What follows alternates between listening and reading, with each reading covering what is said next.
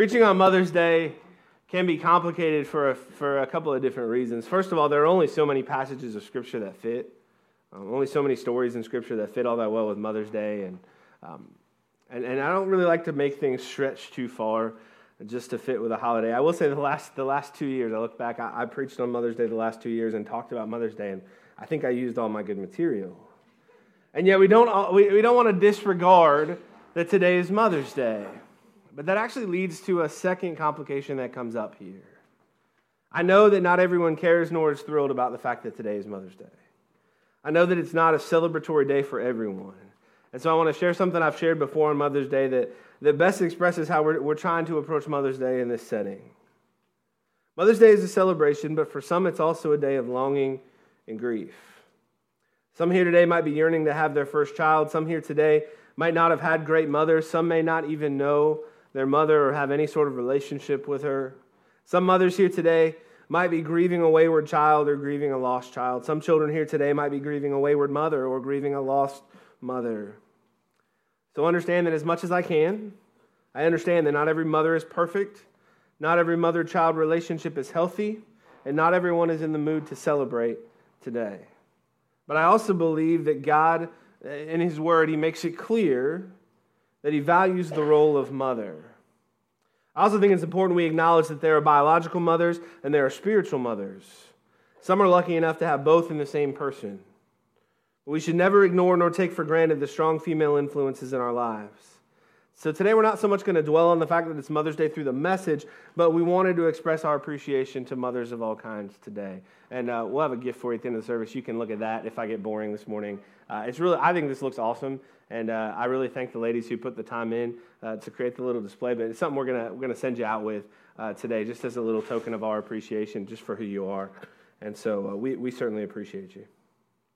Now, as we've been working through our series, Upstairs Thinking, we've been talking about things Jesus said, commands Jesus stated, things Jesus called his followers to, and by extension calls us to, that will require a change in our thinking in order to follow, in order to do what he's asked us to do.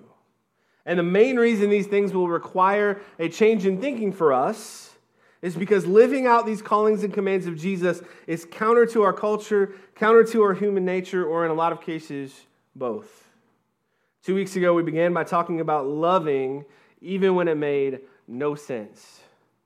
Last week, we got a little awkward when we talked about sin and what we should be willing to do to eliminate it from our lives. And today, we're going to talk about the cost of following Jesus. And recorded in the Gospel of Luke, we find this pretty intense statement that Jesus makes about being a disciple, about being his follower. And so it's in Luke chapter 14, beginning in verse 25. A large crowd was following Jesus. He turned around and said to them, If you want to be my disciple, you must by comparison hate everyone else your father and mother, your wife and children, brothers and sisters, yes, even your own life. Otherwise, you cannot be my disciple. And if you do not carry your own cross and follow me, you cannot be my disciple. I know, right? On, on Mother's Day, we're going to talk about that time Jesus said to hate your mother. Um, but, but here's the thing. Here's the thing. My guess is that those of us that have heard that before, that we have skimmed right over this passage and not thought very long or very deeply about what Jesus was truly saying there. I mean, what, what did he say? He said, if you want to be my disciple, you must by comparison hate everyone else your father, your mother, your wife, your children, your brothers, your sisters, yes, even your own life. That is intense. So, did he mean it? Was he making a point? Was it hyperbole?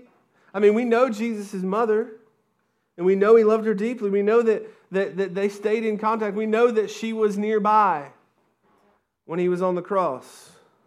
And what about the fact that we know that honoring your father and mother is one of the Ten Commandments? It can be a confusing passage. And I'd say that's one of the reasons we might be tempted to skim over it and say, I'm sure Jesus meant something important here. Let's keep reading. But I want to take a look today and a little later the verses that follow this at what Jesus actually said. Now, that word hate is strong, isn't it? I remember when I was a kid, that was one of the words I was not allowed to say as it applied to another person. Uh, I, I, I, was not allowed to say, I hate you. And, and I'll tell you what, I wanted to, mostly to my sister. okay? Because she, she drove me crazy. I, I, had two sisters, one quite a bit older, uh, one younger, and they even at that age, they would still team up on me sometimes. And there, there's you get to this point as a kid, where, I hate you, and, my parents were very, very strong against that word being used in that way, and they would say, "You don't actually mean that, so you better not." say it. You see, hate is such a strong word. I wasn't one for foul language as a kid, nor for that matter, but, but, but in my house, that was just like any other four letter word. We were not supposed to say it. I could get upset, I could get mad, I could get angry, but it was not okay to say, I hate you to anyone. And it's funny how those things stick with you. If I hear somebody else say that now, I kind of bristle a little bit. You know how that is. I'm, I'm an adult and I still, hey, you're not supposed to say that. That's what I get the urge to say when I hear somebody say, I hate you. And even though we've weakened the intensity of the word hate over time because we hate traffic and we hate the price of gas or whatever that's bugging us that particular day, to me, that word remains very harsh, very strong. And you might hope, like I kind of did, that maybe this was one of those magical situations where I would tell you that the, the original language that Jesus was speaking when, this, when he said these words, that, that the Greek word here was a, a word that didn't actually mean hate, that this was just poor translation down through the years. But I can't do that today. Because the Greek word for, for, there, uh, for hate is, is miseo, which actually means to hate. I mean, they got it right on. It also means to detest which, depending on, on what you think about it, might sound even worse. And I want to make it clear this isn't a, a misunderstanding or a misquoting of Jesus either, because there's a very similar statement of Jesus that's recorded in Matthew's gospel, in Matthew chapter 10, beginning in verse 34. Don't imagine that I came to bring peace to the earth. I came not to bring peace, but a sword. I have come to set a man against his father, a daughter against her mother, and a daughter in law against her mother in law. Your enemies will be right in your own household. If you love your father or mother more than you love me, you are not worthy of being mine. Or if you love your son or daughter more than me, you are not worthy of being mine. If you refuse to take up your cross and follow me, you are not worthy of being mine. If you cling to your life, you will lose it. But if you give up your life for me, you will find it. You see, what, what we're really talking about here is priorities. And the key to what Jesus was saying here, and honestly, the key to what he was saying in the passage in Luke as well, is actually what's found in verse 39 there if you cling to your life, you will lose it. If you give your life for me, you will find it. It's all about what you consider to be the most important thing. This isn't specifically about hating your parents or hating your family. Because in that Luke passage, Jesus says you must, by comparison, hate everyone else.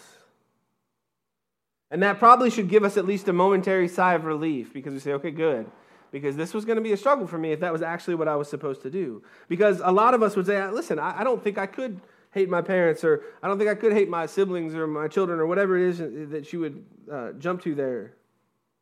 What this is really about, though, is anything in this life that we value more than following Jesus and how we need to deal with those things. Which means we should probably take back that sigh of relief we breathed, breathed a moment ago because we all have probably a lot of things that we value pretty highly. I want you to think about that for a moment. Think about the things you value the most.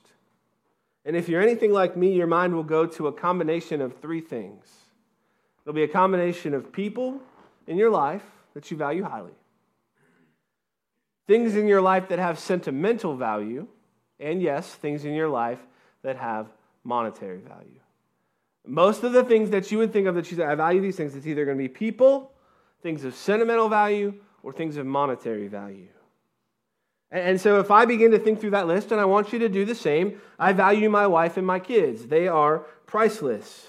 And I also want credit for saying that in a sermon on Mother's Day, that my wife is priceless, okay? So, there. Now it's on the recording, too. I said it in first service, so we don't record first service. So, I am winning. But I do. I believe that, that my wife and my kids, to me, there is no price on them because they are priceless. They are priceless. I would value my house, but the bank owns most of that. That being said, I still value the roof over my head for certain. I value my vehicles because God has blessed me with the ability to get from place to place. I value the musical instruments I have.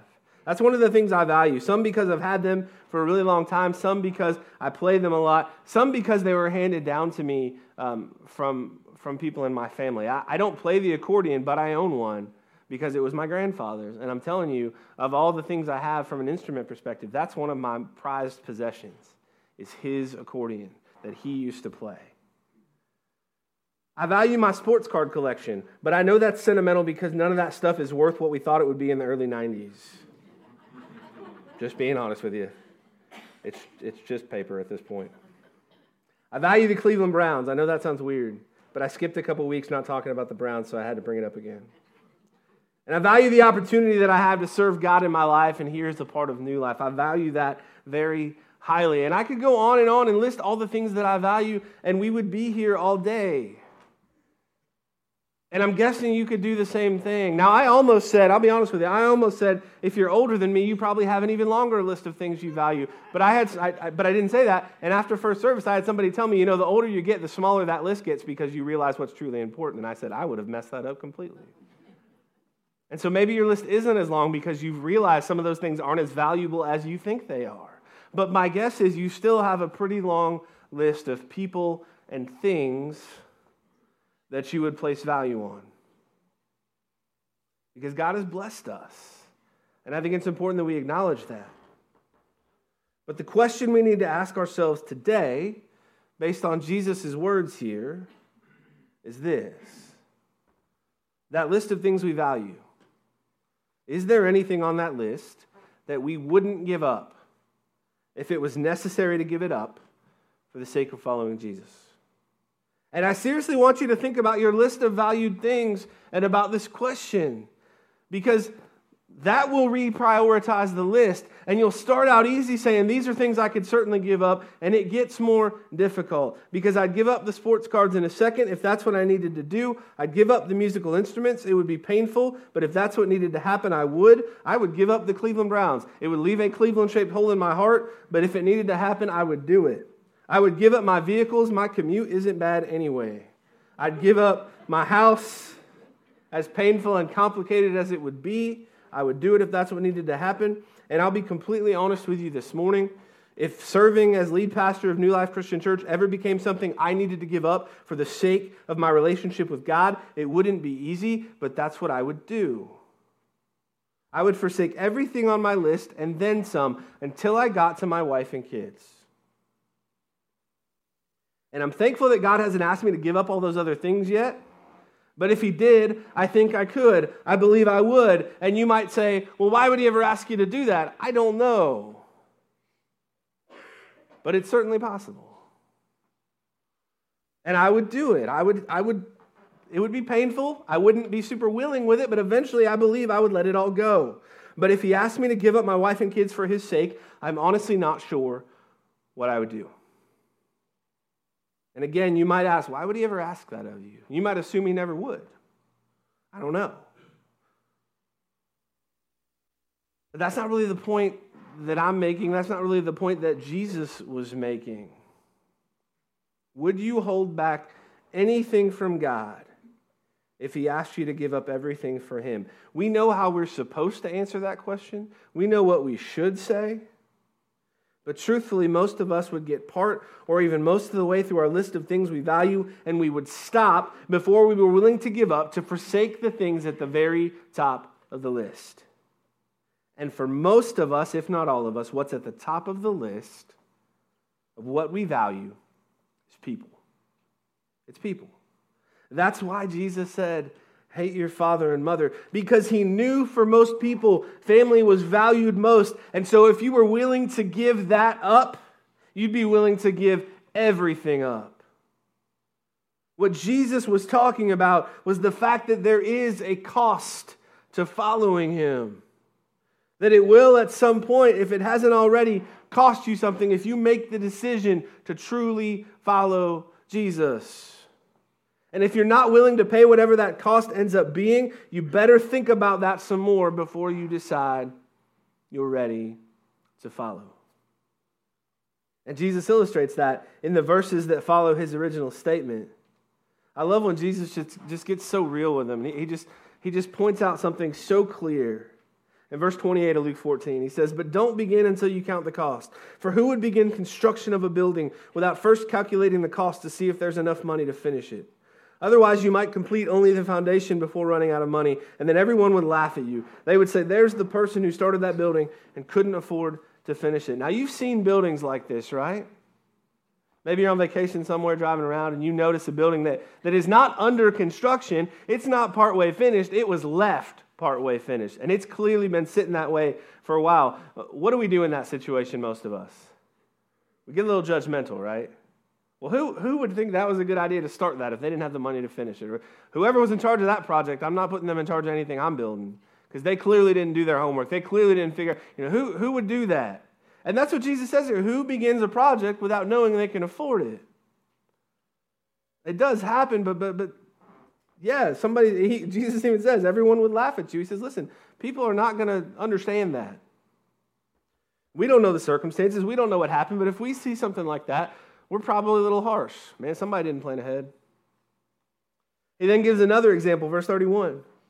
Or what king would go to war against another king without first sitting down with his counselors to discuss whether his army of 10,000 could defeat the 20,000 soldiers marching against him? And if he can't, he will send a delegation to discuss terms of peace while the enemy is still far away. And, and we read those words of Jesus and we say, that's just good sense. If you know you've got 10,000 soldiers and they've got 20,000, something is going to have to be uh, the case for you to even want to begin to fight that battle, to walk into that situation. And if there was an alternative that resulted in less loss of life, certainly you would take it. And what Jesus is saying there is listen, we typically understand what it means to count the cost. And I think that's still true today. We generally understand the idea of counting the cost. We understand that. I remember in college, my work study check was my only extra money um, that I had. I worked on campus, and so I'd get a little bit of money. I think it was every two weeks. I can't quite remember. But I do know that when each pay period got close to the end, I knew to the penny how much money was in my checking account. I also knew to the penny how much a junior bacon cheeseburger from Wendy's cost with tax.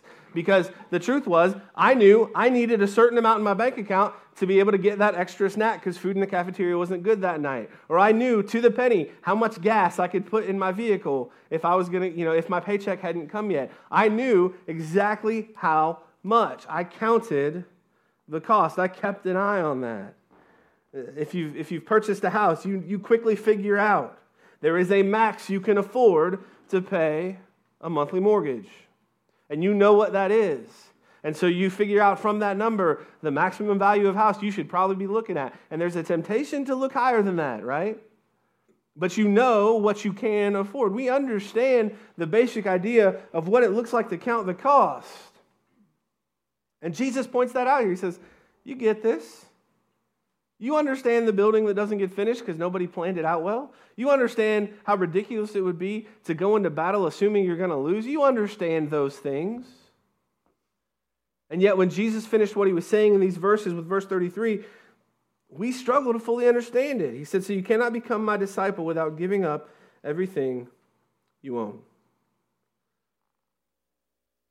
And maybe part of the reason we struggle with this is because a lot of us haven't really had to give up very much of anything to follow Jesus. Those of us that have made that decision to begin to follow Jesus, a lot of us have never had to give anything up. Maybe most of the other people in your life are also Christians. Maybe it's socially acceptable in most of your world to follow Jesus. Maybe you weren't in deep, dark places of sin before you found Jesus. Maybe your life is almost exactly the same as it was before you met Jesus. If that's you, I can relate. Because I, I grew up in church, and at the point that I decided uh, to make my faith my own and follow Jesus, the, the truth is there wasn't a big difference between how I was living before and how I was living after. I'm not sure that I can identify very many things that following Jesus has cost me. I'm sure they have been things, but they don't quickly come to mind here. And so I struggle to understand the magnitude of what Jesus is saying here, and my guess is you do too. But the truth is, it's very likely we should expect even to at some point have to give up something for the sake of following Jesus. And because whatever it is we may have to give up could fall anywhere on the spectrum from something of the least value to us to the thing or, yes, the people we value the most, it's important that we don't assume we're never going to have to give anything up. That we're never going to need to give anything up to, to follow God, to, to follow Jesus for God. Because when the time comes that there is a cost and it comes up for us, God may ask us to give up everything. And my concern is we might not be willing to do that if we haven't considered this. We need to understand that if we were ever asked to give up everything for the sake of God, it would be worth it because our relationship with God is worth that much. Because what Jesus did for us on the cross is worth that much. Because God's love for us is worth that much.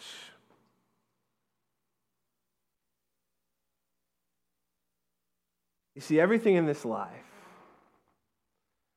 even the best of this life, the absolute best of this life, is worth nothing compared to God's love, is worth nothing compared to what God did for us through Jesus Christ, and is worth nothing compared to the eternity He has for us.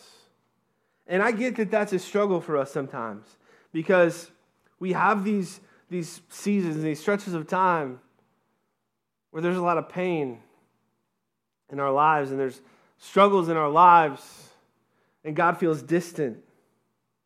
Or we feel like maybe God has turned his back on us. You might be in a season like that right now. And, and, and in those times, it is easy to lose sight of just how much God loves us and just how much he did for us when he sent Jesus to die for our sins. We need to make sure, we need to be reminded on a regular basis just how amazing that is. Just how much he loves us, just how much he sacrificed for us. A God who would do the things God did for us is not a God who ends up being distant. He's not a God who turns his back.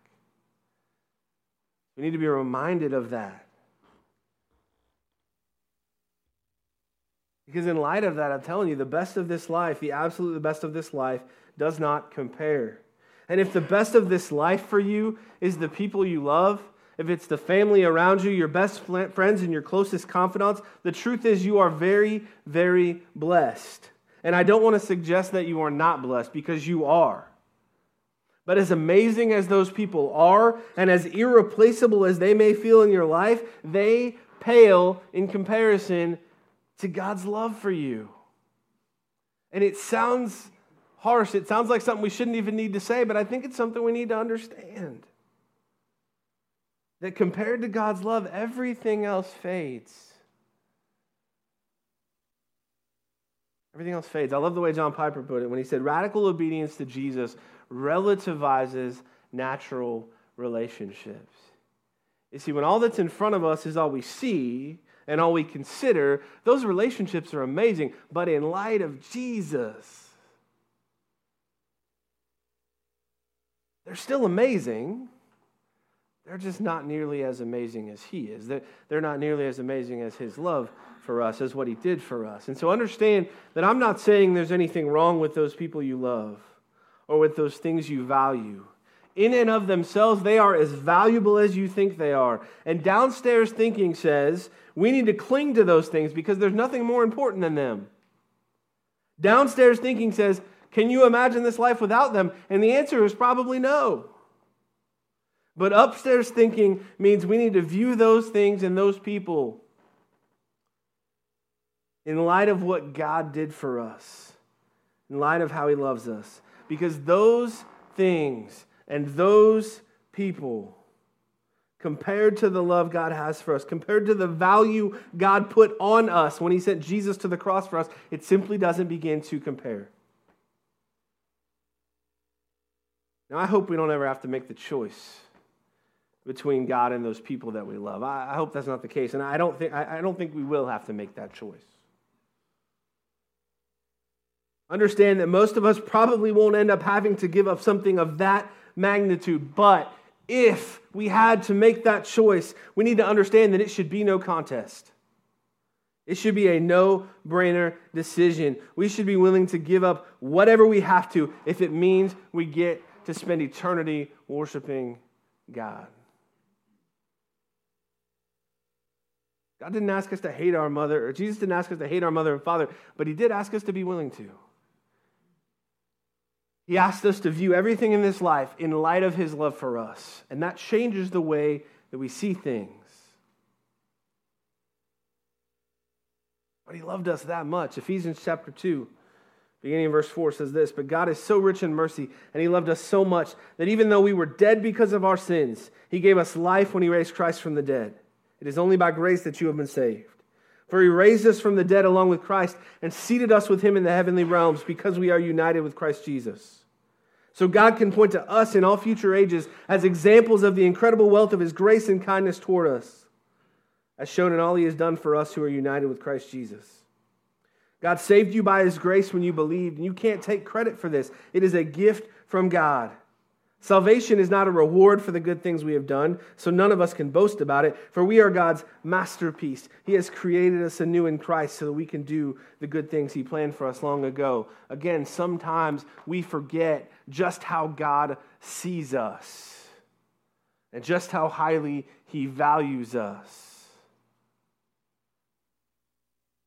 Because sometimes as we walk through this life, it's easy to forget.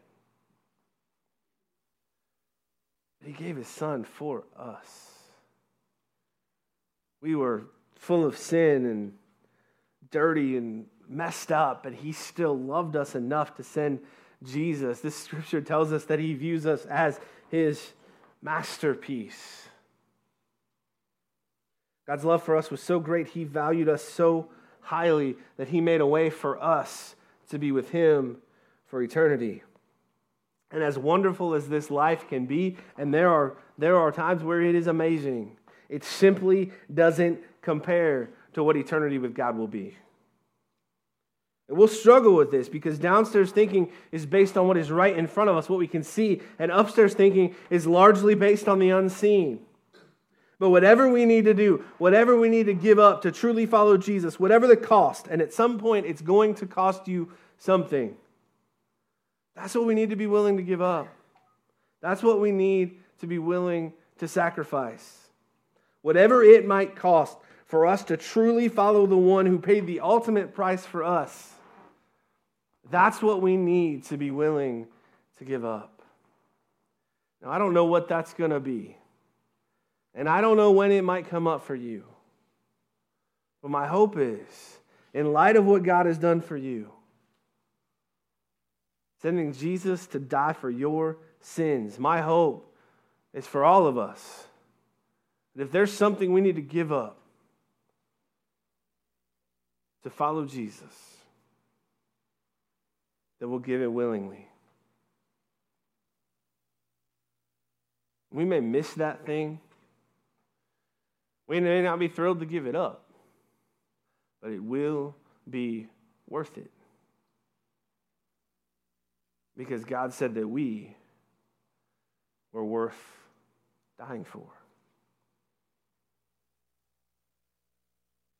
If you really want to get crazy, ask God. Pray this week. God, show me what's in the way.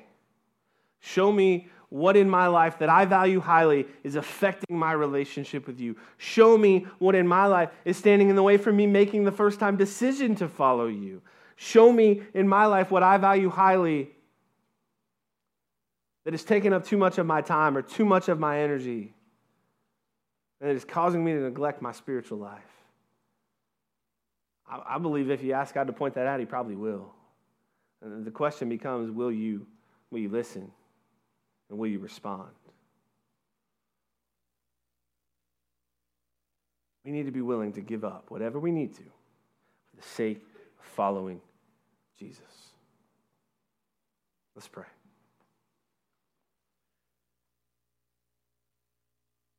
God, thank you for loving us so much. You sent Jesus to die for our sins. God, I pray that in light of that knowledge, that in light of what you've done for us, we would view even the best things of this life as nowhere near as amazing and important as what you've done for us. God, in the, day-to-day of this life, it is easy to take for granted your love for us and all that you blessed us with. God, I pray that we would keep you in focus. And God, as we move into a time of communion, I pray that you would challenge our hearts to focus on the cross. In Jesus' name I pray. Amen.